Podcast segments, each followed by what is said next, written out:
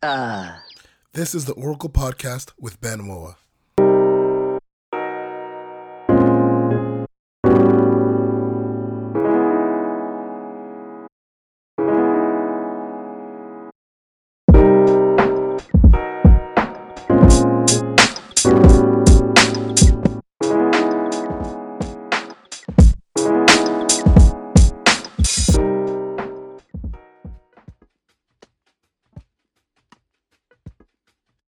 Hey everyone, welcome back to The Oracle. Today's episode we'll be talking about forgiveness. So the Bible always tells us to love and to forgive our enemies. But how do you forgive someone that you already love? This can be a friend, a brother or sister, or maybe even a parent. In this episode, Anita Sabot will be sharing her story on forgiveness.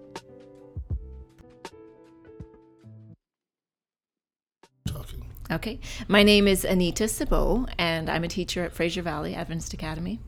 And I guess I would say I'm from New Mexico in the United States, but I have lived all over the world.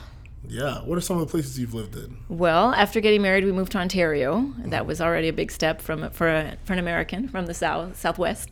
But we moved overseas, first to Senegal in West Africa.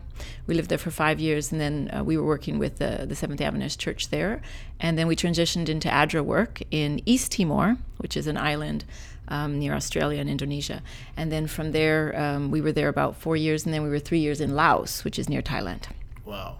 And do you have like a favorite of anywhere you've been? Oh, they're all my favorites for different reasons, but it was really hard to leave Laos. I was really, I just felt maybe I didn't have enough time there as I wished. Mm-hmm. Well, let's get into it. I know you and Pastor Luke, your husband, you guys have raised three amazing children. Yes. I have been blessed to teach Nicole, who's in grade 12, your oldest, mm-hmm. and your youngest, Sophie, who's in grade 5. You have a son, Jeremy, grade 9. And they're amazing kids. I've been blessed to know them and work with them, see them grow spiritually. And I think you guys are amazing parents. I've always admired you two since I've met you guys, since I moved out to BC.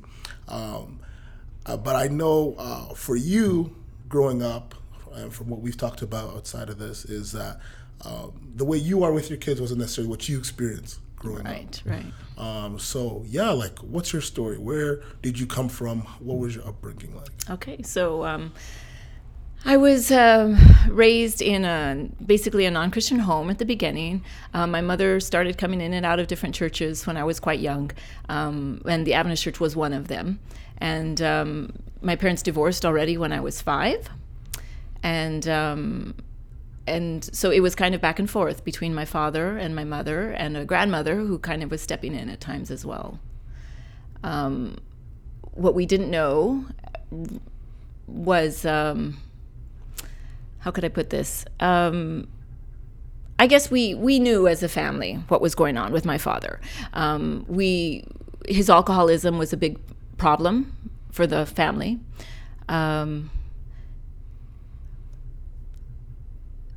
There's a lot of details. It's hard to get the whole story down in the amount of time we have, but mm-hmm. The divorce was kind of the end of something that needed to be ended. For me, I was just 5, and I just remember my dad telling me about the divorce, and I remember exactly where I was standing. I remember the way he was kneeling down next to me, but it was almost a relief to hear.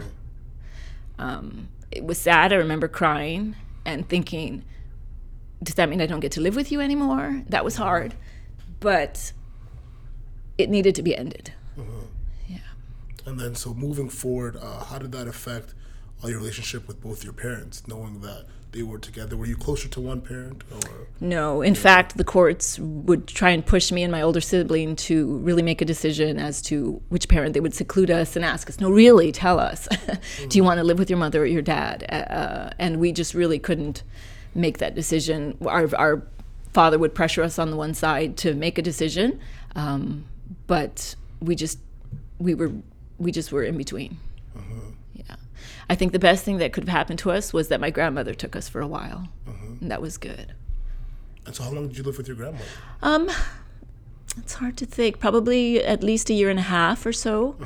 And then we started this custody thing that would be 1 year with my dad, 1 year with my mom. And I don't know what the courts were thinking, but they never managed to get the court date during the summer. So it was always like you'd start the school year 2 months or 3 months in was the court date, and then we'd switch to go to the other parent. Wow. Yeah, so I went to so many. I know all the schools in Albuquerque. I was a student at all of them. Always the new girl, always trying to fit in. By the time we went back to the other parent, they had moved to a new school district, so it was always a new school every year, twice a year sometimes, wow. Most times. Yeah.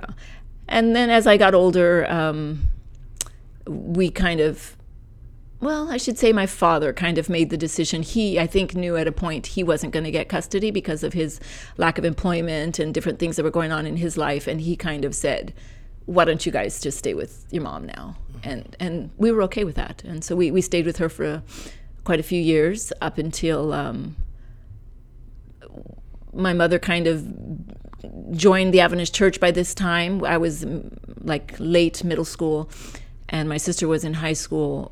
And when she joined the church, she, I guess, kind of fell into a more strict lifestyle, stricter than a lot of Adventists. And so it made it really difficult for us. It was a big switch from us being able to do whatever we wanted to suddenly this level of strictness. And so it threw my sister off, and she really couldn't find herself living by those rules. And so she decided to go back and live with my dad. So yeah, that was hard. I had always followed her around. It was always, I was kind of her tail. But I had to make a decision at that time. I was going on to high school. That would have been my 9th grade year, and I had to decide. And I just couldn't see myself living with my father, and his alcoholism was a huge problem for me. And I just... I finally decided to stay with my mom. And then after about a year in public school there, she sent me away to an Adventist boarding academy in Oklahoma. And so then your sister lived with your dad, and you lived with your mom. And so that's kind of what I guess, brought you down the line of Adventism. Right, for sure. And so did you ever communicate much with your sister and your father? Yeah. I wasn't allowed at that point to go for weekends anymore like I used to. My mom really wanted me to make a decision, either to live this way or not. So, and it was true. At that age, I wouldn't have been able to keep my values as an Adventist if I was staying with my dad, even on weekends. So we would have some day visits and just smaller visits. Sometimes staying for a weekend on bigger occasions and that, but not on a regular basis like I had used to do. And so you made the choice to stay with your mom because you knew it was better for you. Yeah. I mean, on one level, I just couldn't handle the stress of being in a home with an alcoholic. It just caused anxiety that was so hard to deal with for me. What was the...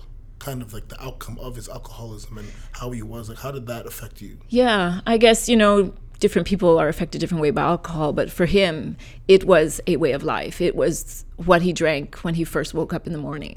There was not the water or juice or even coffee to start the day. It was taking a couple of swigs from a liter in the fridge. So it was hard to even really know what he was like when he wasn't drunk. It would be early hours in the morning where we'd see him at his natural state, his real natural state. So, but I liked his natural state. It was a good state. He had some goodness to him even once he was drunk, but it really showed when he wasn't, which was rare, like I say, early in the morning. But his alcoholism caused him to get angry easily. He was physically abusive to my mother and all the other women that he was ever with in his life. Not to me physically or any other way, except for emotionally. For me, he was abusive emotionally. That was just not something I could live with. When I had to make that decision whether to follow my sister to live with my dad or not, that was the end of my 8th grade year. We were approaching the one year we would be together in high school, my sister and I. Mm-hmm. She would be a senior, I would be a freshman. We had been looking forward to that for a long time. So it was a hard decision, but I remember actually having what later I found out was an anxiety attack over it. Yeah, my parents we planned a meeting, and we were going to all sit down in my dad's living room, and we were going to talk about this. So we sat there, and as my sister stated what she was going to do, I just started. Felt like I couldn't breathe. I felt like just heaviness on me, and I went outside. I said, "I'm sorry," and then I went outside and just kind of leaned against a storage shed and just... like sat there on the floor and just felt like I couldn't breathe. I felt this heaviness, and both parents came out and just tried to relax me and calm me down and said, "It's okay." Both of them were saying, "It's okay. You can make whatever decision you want. We'll both respect that." And that was very important to me because I needed to hear that from my dad, that I had his permission to not want to live with him. And... yeah, so I made that decision, and right away I started being able to breathe better and relax, and my dad kind of took me for a little walk around the neighborhood just to calm me down, and then we went in and we said, "Yeah, I'll go live with my mom and my sister will live with my dad." And so like looking back, you were hurt by your father. Mm-hmm. You were hurt by your father. Yeah. And emotionally and through his choices and everything. How were you able to forgive him? Well, I guess I didn't realize that I hadn't forgiven him for many years. One other thing maybe I should state is that when I was about a year old, he had a baby with another woman. Mm. So even though my parents didn't divorce till I was 5, we kind of always knew there was another family. So that was always something that I had a hard time with. I feel maybe I kind of took a bit of that, not anger, but just resentment out on that one sister, which of course is not her fault any more than it is any of anyone else's fault except for my father's. So... yeah, I think it was in that I finally realized there shouldn't be any animosity on my part towards her. And if I'm still carrying that, it must be a problem with my dad still. And so when I was, this is not many years ago, very, very adult life, came across a woman who explained to me about these issues of forgiveness, and we were talking about some of these things, and she said, "You know, I think there's need for forgiveness towards your father." And for me, I was like, "No, I forgave him. I'm okay." But she kind of showed me that I wasn't okay because of it, that I was still holding things. And even though I feel I forgave him now, you know, it's emotional for me to even talk about this because... certainly there's still a part of me that has a hard time forgiving. Mm-hmm, mm-hmm. Yeah. Yeah. So like she gave you like an outline step. Mm-hmm. Do you know a summary, or could you summarize something? Yeah. So she gave me this 5-step process, and I really don't even know, you know, where she got it from. I don't think it's something she had come up with, but something she had found in different counseling and that kind of stuff. So it's a 5-step letter you're to write towards the person you need to forgive. And boy, that was not easy to do. She said it would be hard, but I didn't know how hard it would be. It really is quite a thing to try and write a letter to someone that you need to forgive. Now, in most cases, if you can, the idea of this is to write this letter and to read it to them, to read it to the person, to sit them down and read it to them, and then move on from there. Now, she said that in some cases, and of course you're not going to want to do that. And if anyone out there who's listening has someone they need to forgive, there's the case like mine. My father had already passed away. He passed away when I was 19. So obviously I wouldn't be able to sit him down in a chair. And for that, she said, you need to just, you know, do the imaginary chair, put it actual physical chair there, but imagine that he's sitting in it. Literally stand up, lock the door, be in a room with, quote unquote, him, and read him this letter. So for me, that's what I needed to do. But she did say that, you know, in other cases, even if people are still alive, that you need to forgive. It's possible that it's going to cause even more trauma to be with that person, depending on what you're needing to forgive them for. So if you're just not able to be with that person, then you would still do the imaginary chair, just like I had to do with my deceased father. But yeah, if it's someone that you are still having a relationship with, if you can actually read them this letter, it's very healing. Mm. Yeah. So the summary, basically 5 steps. She says. The first basically paragraph, and my first paragraph was long, a whole page. But the first paragraph is write an accusatory letter stating all the incidences that had happened from the time you met them until today. And she says, don't let it either fatigue or time stop you from listing each incident until you're finished. Mm. So my whole letter is probably just, let me look here, it's probably 2 pages, not even two pages, maybe a page and a half. But that first paragraph is a whole page. It's a whole page. Yeah, and I'll just read you a little excerpt of what I wrote. It's too much to read and very personal, but I'll read you a bit of it. I started, Dear Daddy, I know that you had a hard life. I know that you didn't have a dad to show you what a dad was supposed to be like. But Daddy, you failed me. You let your addictions take over your life, and you left me to be raised by others. And then a ways down, I just highlighted the things I want to share. I wrote, I needed you to show me you loved me by being there for me, awake and alert, not drunk and unable to function. I needed to know I was loved and wanted. And then here's my last one of that page of paragraph. I needed you to be well. I needed you to get help for your addictions. I needed you to love, respect, and accept me. Why did you leave me before you had a chance to do all that? Hmm. Wow. Yeah, so that was my first step. The second of 5, like I said, five paragraphs, let's say, continue to write. And now I forgive you. I forgive you for this and this and this, listing the offenses. And then the instructions here say, you don't have to feel this part, you only have to mean it, okay? So at this point, you might not really feel like those words mean anything to you, that you are forgiving.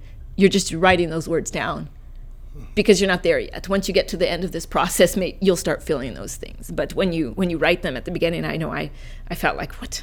These are not my words. I'm just writing, I forgive for this. But actually, I don't yet. So that was a hard part to write. So the part number 2, what I'm forgiving you for. So the parts I highlighted here were, and now I forgive you, Daddy. And then I listed out some of the specific things. Here's one I want to share. I forgive you for not getting help with your addictions, and especially I forgive you for giving up on life and for drinking yourself to death, for leaving me to suffer the pain of losing you. I forgive you. I forgive you and I love you. And then so moving on to part 3 here, continue to write my own name. And then I'm forgiving myself on this third part, okay? So forgiving myself for carrying all these things around, for letting it be garbage in my life for this long. So the third one, even before I read that, I just want to say I was talking to one of my students, someone who's a non-Christian, so it's easy to say, oh, to a Christian person, well, you know, you got to forgive others because that's what God wants us to do, and forgives will be forgiven. But to this person, I needed to explain why he needed to forgive without the religious aspect. And I came to the conclusion, and what I told this person was, you need to forgive because it's what's good for you. It's a burden you're carrying. You're hurting no one but yourself by not forgiving. And that's what this part is about. Forgiving yourself for not letting go of that stuff earlier. So this part number 3, forgiving yourself. So I wrote, again, more, but I'm just going to share a bit. I wrote, Anita, I forgive you for carrying all this hurt and lack of forgiveness towards your dad around with you all these years. And then step 4, continuing to write, we would write now, Lord God, I ask your forgiveness. You instructed me to forgive in your word, and I haven't. And of course, in some cases, maybe people don't know that they were supposed to forgive. Maybe they're not even realizing that that's what God is calling them to do yet. So that's addressed here. So for part 4, I wrote, Dear Lord, I didn't know I needed to forgive my earthly father. I didn't know that this was what was hurting me all these years. Please forgive me for not forgiving my daddy sooner. Forgive me for holding these things against him since his death and even before. And then the last part was really tricky. So now that we've done all that, the step number 5 is, now that I have forgiven and have been forgiven, my life will be different now in the following ways. Okay. So basically, how am I going to treat others differently? How am I going to react to others differently? How am I going to stop scapegoating on people for things that my own father did that now I project onto them? All these very difficult issues. So, it was quite a difficult thing for me to go through. I locked the door and I put the chair and I read the letter, and what I was instructed to do was, once I finish, to literally cut off that last paragraph, which is the what I'm going to do differently, and keep it, save it somewhere, keep it in your Bible as a bookmark or whatever you want to do, the what are you going to do differently, and the rest, burn it. So I do have a copy here on my computer, so that's how I was able to still read it. But the idea of burning it was just a cleansing act, just setting it on fire, watching it disappear. Yeah, it was very powerful. I was so thankful to this lady who introduced me to that, and I just think it made a huge difference on the way I was able to let go of a lot of hurt that I held for a long time. Wow. Wow, Anita, thank you. So you're so strong.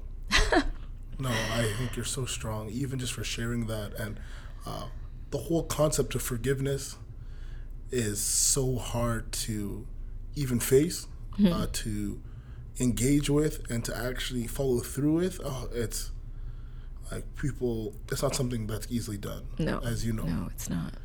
How did this process and this situation with your father and growing up, how did that affect you being a parent? Yeah, that's a very good question. I guess now that you asked me that, earlier when we were going into this, and I really haven't thought about that. I do know that I've kind of always said, this is where the cycle ends.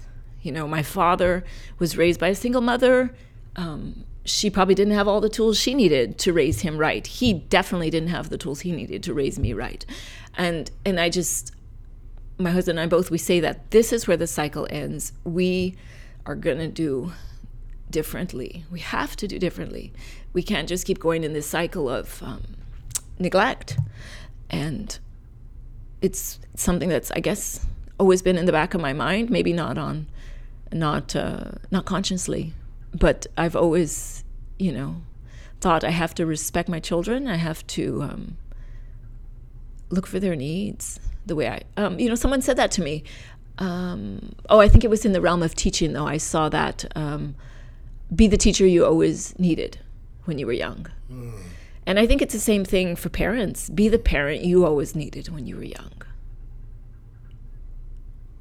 Wow.